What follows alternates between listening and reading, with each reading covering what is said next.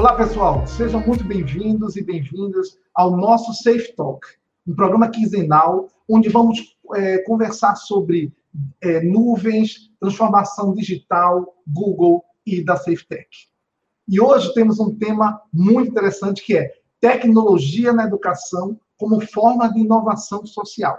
E para falar um pouco sobre esse assunto, que é tão importante, vamos chamar o nosso amigo Pedro Verda, que é cofundador e diretor de inovação da Verda. Né? Pedro, conta aí um pouco para a gente aí o que é a Verda e como vocês trabalham essa inovação social. Saulo, é um prazer estar com vocês aqui. É incrível quando vocês juntam tecnologia, educação, inovação social. Só essas três palavrinhas já fazem meus olhos brilhar. É, a gente fundou a Verda, eu e minha sócia Ludmilla, há 10 anos. A Verda é um laboratório de inovação social. A gente desenvolve soluções de impacto para o primeiro, segundo e terceiro setor, sempre levando muito em consideração a experiência colaborativa, a inteligência coletiva. A gente acredita que o óbvio, na verdade, quando a gente quer fazer transformação, o óbvio é a gente escutar o outro, a gente saber o que é que o outro precisa, mas que muitas vezes o óbvio não acontece. Então a gente quer resgatar essa essência e dizer: olha, se a gente quer transformar a sociedade, vamos escutar as pessoas, vamos criar juntos as soluções de impacto, porque só assim a gente consegue fazer transformações sistêmicas, né? Que é o que a gente precisa. Então a Verda atua como laboratório de inovação social, desenvolvendo essas soluções. A gente tem um braço. É, educacional, né, que é o Verde Academy, que a gente desenvolve cursos, experiências de aprendizagem online, offline, em company, abertos, né? E a gente também tem o lado do Verde Experience, que a gente desenvolve eventos. Então, só para vocês terem uma noção, assim, para ficar ainda mais simples, no Verda Lab, por exemplo, a gente desenvolveu uma solução em parceria com o Cesar School, que foi o Impacton Pilar. O Porto Digital, ali no Recife Antigo, tem uma comunidade lá dentro chamada Pilar, né? E a gente, junto com o César, a gente foi querer entender que problemáticas a gente tinha na, na comunidade do Pilar e que a gente pudesse é, criar soluções em conjunto para essas problemáticas. A própria comunidade apontou a problemática da empregabilidade formal. Então, a Verda criou um Impacton, ou seja, uma maratona de inovação social, que a gente trouxe representantes da sociedade civil para criar essas soluções junto com os moradores, líderes comunitários, e aí sim a gente ter algum tipo de desenvolvimento socioeconômico naquela região. Já na parte do Academy, a gente tem cursos e, e, experiências de aprendizagem, como, por exemplo, no ano passado, que a gente criou junto ao Sebrae Nacional e Sebrae Pernambuco, a Jornada de Empreendedorismo Social contra o Covid-19. Muitas pessoas perdem seus empregos na pandemia e precisam empreender. Então, por que não ter cursos, oferecer cursos para que essas pessoas já empreendam com consciência social e ambiental. Então, foram oito cursos que a gente fez, duas jornadas que totalizou quase 400 empreendedores formados.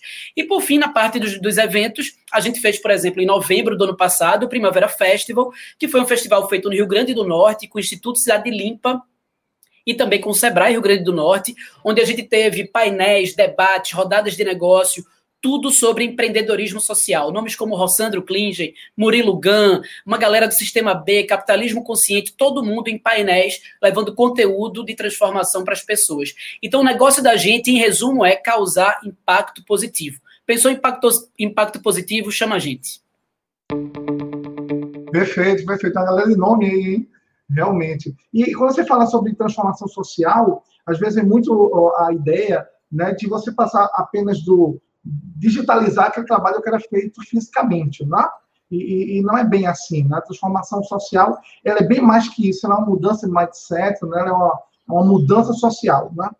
Claro que a gente vê que durante esse período do ano passado, por exemplo, com a Covid-19, todo esse isolamento social e necessidades né, realmente de novos saberes, né, de novas ações, a gente notou que nem sempre esse, esse impacto essa, essa transformação digital, ela chegou a, a todos, né? Então, a gente, por, até com uma deficiência realmente que temos nesse corte social, de que algumas pessoas conseguem é, é, é, lidar mais rápido por uma questão de, de, de acesso a, a, a, essas tecnologias. Né? Então, Pedro, compartilha com a gente aí a tua opinião sobre como é que nós, né, enquanto sociedade, governantes, iniciativa privada, terceiro setor, né? podemos trazer essas pessoas para que elas realmente possam vivenciar essa transformação digital. Conta aí como é que isso é possível. Saulo, você falou uma coisa que a gente, ano passado, todos nós acompanhamos, né? Questão da pandemia, da migração para o digital, né, de forma necessária até. E a gente começou a perceber isso, que a digitalização não é, na verdade, você é, levar uma experiência presencial para o mundo digital, para o mundo online, né? Na verdade, a gente criar com as ferramentas digitais experiências que cheguem no resultado que a gente quer é, que a gente deseja, mas não necessariamente a metodologia que a Verde utiliza é, no mundo presencial vai funcionar no digital. A gente precisa saber quais ferramentas cada um tem e saber lidar com todas elas. Então, isso, inclusive, é essencial para que a educação à distância, por exemplo, aconteça. Né? Uma aula à distância ela não, tem, não vai ser uma réplica de uma aula presencial no outro contexto. A gente vai ter aqui ferramentas, ferramentas até de engajamento, para que as pessoas fiquem ligadas. O tempo é uma coisa muito diferente. Né? Uma aula de uma hora no presencial né? É muito você você leva bem, quando vai para o digital, uma hora parece muito. Então a digitalização de fato precisa ter esses cuidados, né? E sobre a questão de como a gente fazer para a gente trazer o poder público, o segundo setor, o setor privado, né, o terceiro setor, para essa sintonia, digamos assim, a gente precisa entender, primeiro de tudo, que apesar da nossa sociedade estar organizada né, em primeiro, segundo e terceiro setor, isso não pode se tornar gavetas que não se comunicam. Então, eu não posso chegar e dizer, ah, o que cabe ao primeiro, primeiro setor, ao poder público, é isso, e é isso que o poder público vai fazer, e não se comunica com o segundo ou com o terceiro setor. De forma alguma. Ou a gente vai ter um processo híbrido para que a gente tenha transformação, ou de fato a gente não consegue. A gente precisa fazer com que o poder público que tem uma expertise, que precisa escalar, por exemplo, é, soluções de impacto, né? É, ele se comunique com o terceiro setor, porque o poder público nem sempre está lá na ponta, na comunidade de vulnerabilidade, para saber o que, é que, o que é que o pessoal precisa. Mas aí tem o gestor de uma ONG local, que está na comunidade X, que entende exatamente que a comunidade precisa de mais atenção na saúde pública e não na educação, ou vice-versa.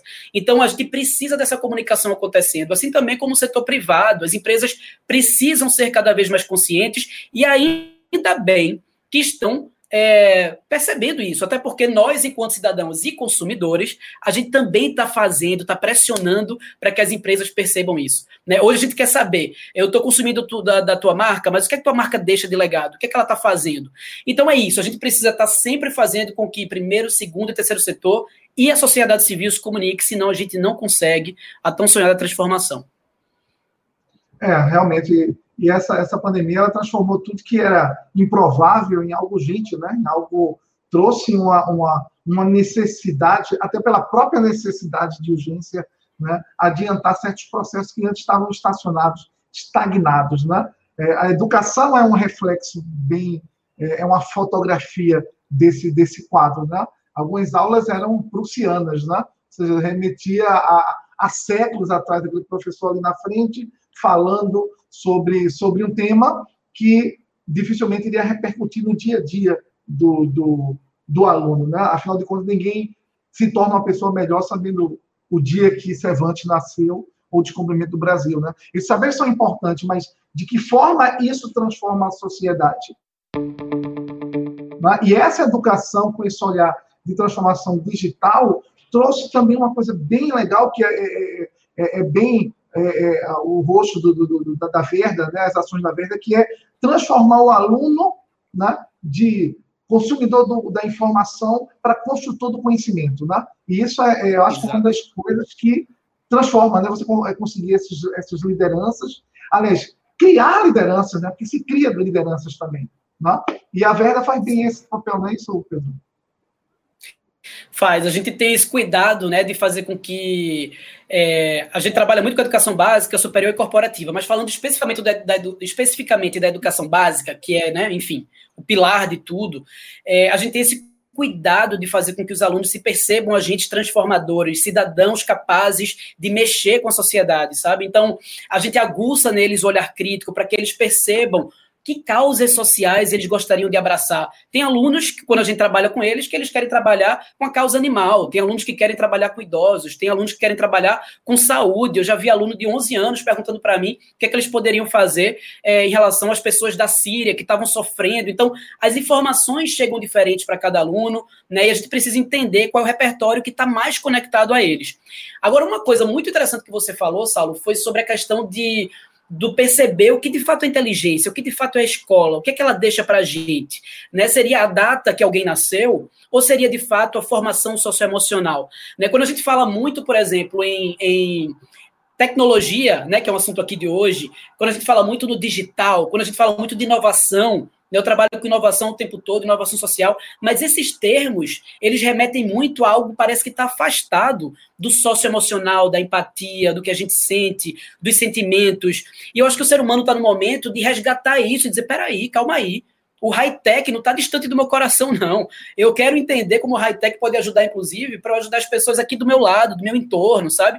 Então a gente precisa fazer essa, essas conexões serem mais presentes. Eu acho que a gente precisa começar a desmistificar que quando a gente fala de inovação, tem que ser algo super, hiper, mega difícil, às vezes, de acontecer. A inovação está dentro da comunidade de vulnerabilidade. É só a gente ir lá e dar, e dar espaço para que aquelas pessoas digam assim, ó, Sabe o que está rolando? Na minha casa, eu estou morando num local que eu não estou com ventilação boa. Mas eu descobri uma forma de fazer a ventilação entrar de, uma outra, de um outro jeito na minha casa, ou da, de captar água da chuva. Então, escuta, sabe? Eu acho que a, gente, a, gente, a inovação às vezes está aqui, a gente sente o cheiro dela e não aproveita para degustar, deixa ela passar. Né? Então, é, eu acho que para esse papo de hoje, talvez, algo muito importante, importante da gente falar é isso, assim. A inovação, ela está mais perto do que a gente imagina. Até porque ela é inerente ao ser humano, que a está tá inerente ao ser humano, sabe? Então, não tem como a gente se afastar disso.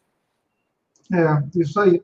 E, e, essa transformação na educação, ela, ela, com essa transformação digital, né, a gente usa as ferramentas, por exemplo, do Google for Education, em salas de aula, e promove justamente esse impacto né, do aluno de, de construir é, é, competências que até então, antes, não era tão trabalhada assim, ou então se tinha apenas o desejo e a vontade, mas não sabia como fazer isso.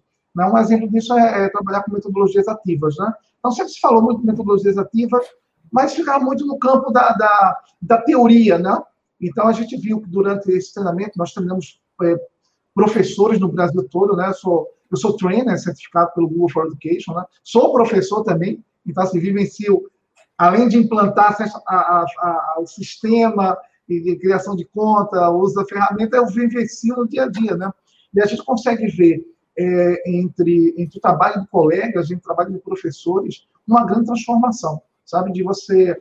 É, eu vou dar um exemplo aqui, eu, eu dei uma oficina sobre... Em sala de aula, usando as ferramentas do Google Sites, né? E aí, boa parte dos alunos disseram, ah, caramba, eu, eu vendo trufas né? A minha tia vende bolo, eu posso usar esse Google Site para promover também essa ação na comunidade? Claro que sim. Né? Então, assim, o aluno ele veio para consumir um certo de conhecimento, mas esse leque é tão aberto que a gente consegue, com as transformações da, né, de ferramentas digitais, que o próprio aluno cria realmente esse, esse, esses novos saberes, esses novos olhares para o seu trabalho, que é o fortalecimento local. Né?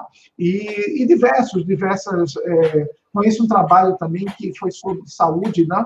que foi usado o Google Map né? para mapear onde tinha foco de dentes. Então, os alunos pegaram o Google Map, colocaram aquele localizador, fizeram o mapearam e chamaram a Secretaria de Saúde da cidade e entregaram o projeto. Olha só, olha que intervenção de alunos, né? que entregou à Secretaria de Saúde onde estava mapeado os focos de dengue. Então, usando a tecnologia como transformação digital, né, para que a gente transformasse um olhar, né, transformasse, é, apurasse mais essas, essas vontades, essas ações de querer fazer. Né? Isso é importante. Isso é muito bom, isso é muito bom. Inclusive, ano passado, não foi antes da pandemia, a gente fez um evento com o Google for Education é, com o pessoal do GAG, né, que é o grupo de educadores Google aqui, no, aqui em Recife, a gente tem aqui no Recife esse grupo, é, e a gente fez com professores, justamente mostrando a visão da gente da inovação social e como é que a gente poderia atrelar, atrelar isso a ferramentas da tecnologia digital. Né? E é muito engraçado, assim, porque a gente fez aquele momento, só que no ano seguinte, ou seja, no passado, no ano de pandemia, eu, enquanto facilitador, enquanto mentor, enquanto professor né, de projetos sociais, gestores de ONGs, etc., junto ao Porto Social, é, eu precisei utilizar tais ferramentas. E aí eu comecei a fazer as conexões e relembrar tudo que a gente tinha falado lá na, na, na formação dos professores do, do GAG, né? E, e, eu fiquei pensando sobre isso. Eu fiz, pô, como o Classroom me ajudou, como isso está ajudando os alunos. É, eu acho que é isso, assim, a gente está no momento de apresentação, da gente se, se, se, se perceber e se permitir também testes, né? A gente está vendo aí surgimento de novas redes sociais que surgem. Testa, vamos entender o que é está acontecendo, né? Vamos ver o que, é que isso pode ser útil para a gente. Então, eu sou super a favor da gente apresentar o máximo possível de ferramentas assim para os professores. E assim, eu fico muito feliz, porque professor, né? Professor é, é um, professor é incrível, assim, eu deixo até meus parabéns em aberto, porque é, o ano de 2020 para os professores foi, foi um desafio, né? Foi para todo mundo, mas assim, para os professores e profissionais de saúde foram e, demais, assim. E eu estava lendo, assim, eu estava lendo que professores aqui do, acho que foi Limoeiro, aqui no Agreste de Pernambuco, que professores estavam tendo problemas até por conta da falta de acesso à internet, né? Muitos alunos em regiões do Agreste aqui que não tinham acesso à internet, os professores ficaram, e aí, como é que eu vou dar aula? O que é que eu posso fazer? E aí eles começaram a criar, junto com alunos, estratégias de fazer, de fazer pílulas das aulas e colocar na, por transmissão de rádio, sabe? Porque aí a rádio chega para todos. Então, assim, você começa a perceber que, que, que a inovação está aí, dentro da gente, como eu falei para vocês. É só a gente deixar as coisas fluírem e acontecerem. E aí, como professor, né, minha área é letras também, minha área, minha área de gestão de projetos, mas ah, tenho uma perninha em letras, e aí trago aí a, a etimologia da palavra, né? Inovar, né, em latim, significa trazer para dentro, né? Então, tá, Total. trazer o que é novo para dentro. Então, não é, é transformar, não significa mudança radical. Né? Qualquer coisa que você é, modifica ali traz um, um, um, saber interessante. Agora, você falou num ponto aí que é, é, é eu acho crucial, né? que é o investimento que, que o Estado faz né, a partir de, desse olhar aí, né, de, de, de, como cidadania, né, é, o que a gente a, a gente está numa região que o acesso à, internet é bastante precário, né? Então, o Nordeste aí tem um 35% da, da população né, tem vive com em condições que que não, não favorecem o uso de, de internet, computadores em casa, né? Aliás, no Brasil todo, né? 74% do, dos brasileiros né, com mais de 10 anos não usam internet. Né? Esses, vamos dizer, esses 16% equivale a 47 milhões. É muita gente, muitos cidadãos aí que não, não utilizam a internet no seu dia a dia. Né? O Nordeste enfrenta um, um 35% desse, desse total. Né? Então, o que a iniciativa, primeiro, né, governamental faz em relação a esses novos olhares, esse nova, essa nova visão de, de mundo não globalizado, mas um mundo conectado. Né? Não, a gente está falando de globalização, a gente está falando de, de universo é, local, né? ou seja, do mundo para o, o que está aqui agora. Né? Porque eu sei que tem algumas iniciativas, por exemplo, de Pernambuco Conecta, né? trazendo para a nossa, nossa realidade aqui. É um projeto de para colocar internet em praças, em lugares públicos, trabalhar com, com linha de, de, de metragem de internet, tudo isso aí. Né? Que ações você conhece assim desse, nesse, nesse campo, além da iniciativa privada, né? É, está sendo favorecido nesse momento, Pedro? Você tem alguma, alguma visão desse?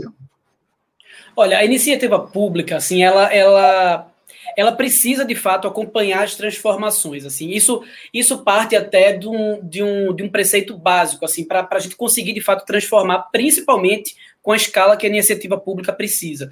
É, a gente vê uma dificuldade, inclusive, de leitura de dados, de coleta de dados vindas da, da iniciativa pública, né, e que a tecnologia pode nos ajudar demais, muito nisso. Então, eu acho que a, a iniciativa pública precisa dar um passo para trás, ou, se não for um passo para trás, mas, na verdade, precisa refletir e dizer assim, calma, a gente precisa se reorganizar para que a gente possa ir à frente. Então, desde a gente entender quem é que está sem internet, por quê, testar algumas, algumas formas para a gente poder avançar, sabe? Então, eu acho que o ponto de partida, assim, principalmente em esfera municipal, porque eu sei que estadual e federal isso é até mais, mais desenvolvido, mas municipal é como é que a gente pode ter dados mais assertivos que possam fazer com que a gente avance em relação a levar é, conexão para todos, conectividade para todos, digamos assim, né? Então, acho que esse é o ponto um. É, e segundo é de fato ter políticas públicas mais colaborativas. Isso não só na área da, na, na área da tecnologia digital, mas principalmente agora, nesse momento, a gente precisa disso. Mas é isso, sabe? Eu, eu remeto até o primeiro momento que eu falei aqui com vocês hoje sobre colaboração e etc. A gente precisa fazer com que, de fato, as, as políticas públicas elas surjam através de experiências colaborativas para fazer com que a gente escute a população, saiba como é que ela utiliza, né, para que saber, olha, será que a gente pode fazer por mobile, como é que a gente faz? Destinaria chip? Como seria essa distribuição? Né? Quanto de dado vai ser utilizado? Ou será que a gente pode fazer uma parceria público-privada? Ou será que a gente pode fazer um transformar, por exemplo, espaços em espécies de lan house, espaços de conectividade, espaços centrais dentro de regiões em vulnerabilidade? Sabe, eu vi startups fazendo isso. Por que não fazer uma parceria com essas startups que detêm alguns espaços físicos dentro de comunidades em vulnerabilidade para fazer daquele espaço um ponto de conectividade para quem não tem acesso à, à, internet? Ok, o cara não vai, não vai ter internet ainda em casa, mas já é um passo, sabe? A gente precisa começar a pensar em soluções como essas. Perfeito, perfeito, Pedro. É uma grande reflexão essa aí, essa iniciativa. Afinal de contas, tudo mudou, né? Tudo, até a forma de fazer política mudou, né? As outras eleições foram todas digitais, né? Talvez é nesse aspecto aí, né? Vendo é, o poder da, da, da, das conectividades, é, a gente possa avançar nessa questão da educação e outros empreendimentos também. Né? É, Pedro, uma, uma, uma, reflexão final aí sobre, sobre essas ações. Né? É, eu sei que a Verda trabalha com essa transformação, transformando alunos né, em, em, em, líderes né, que transformam, como o Paulo Coelho dizia, né, a educação não transforma o mundo, transforma pessoas que transformam o mundo. Né? Então, é, essa formação, é, como é que você vê essa formação na empreendedora, né, com a visão de impacto positivo na nossa sociedade a partir desse preceito do, do isolamento social e de novas formas de ver a educação, o empreendedorismo, o papel do cidadão na, na sociedade. Olha, eu defendo isso desde que eu abri a Verda, assim, que eu me apaixonei por educação básica e por empreendedorismo social. Empreendedorismo social tem que estar dentro da escola, ponto. Assim, eu não vejo outro meio.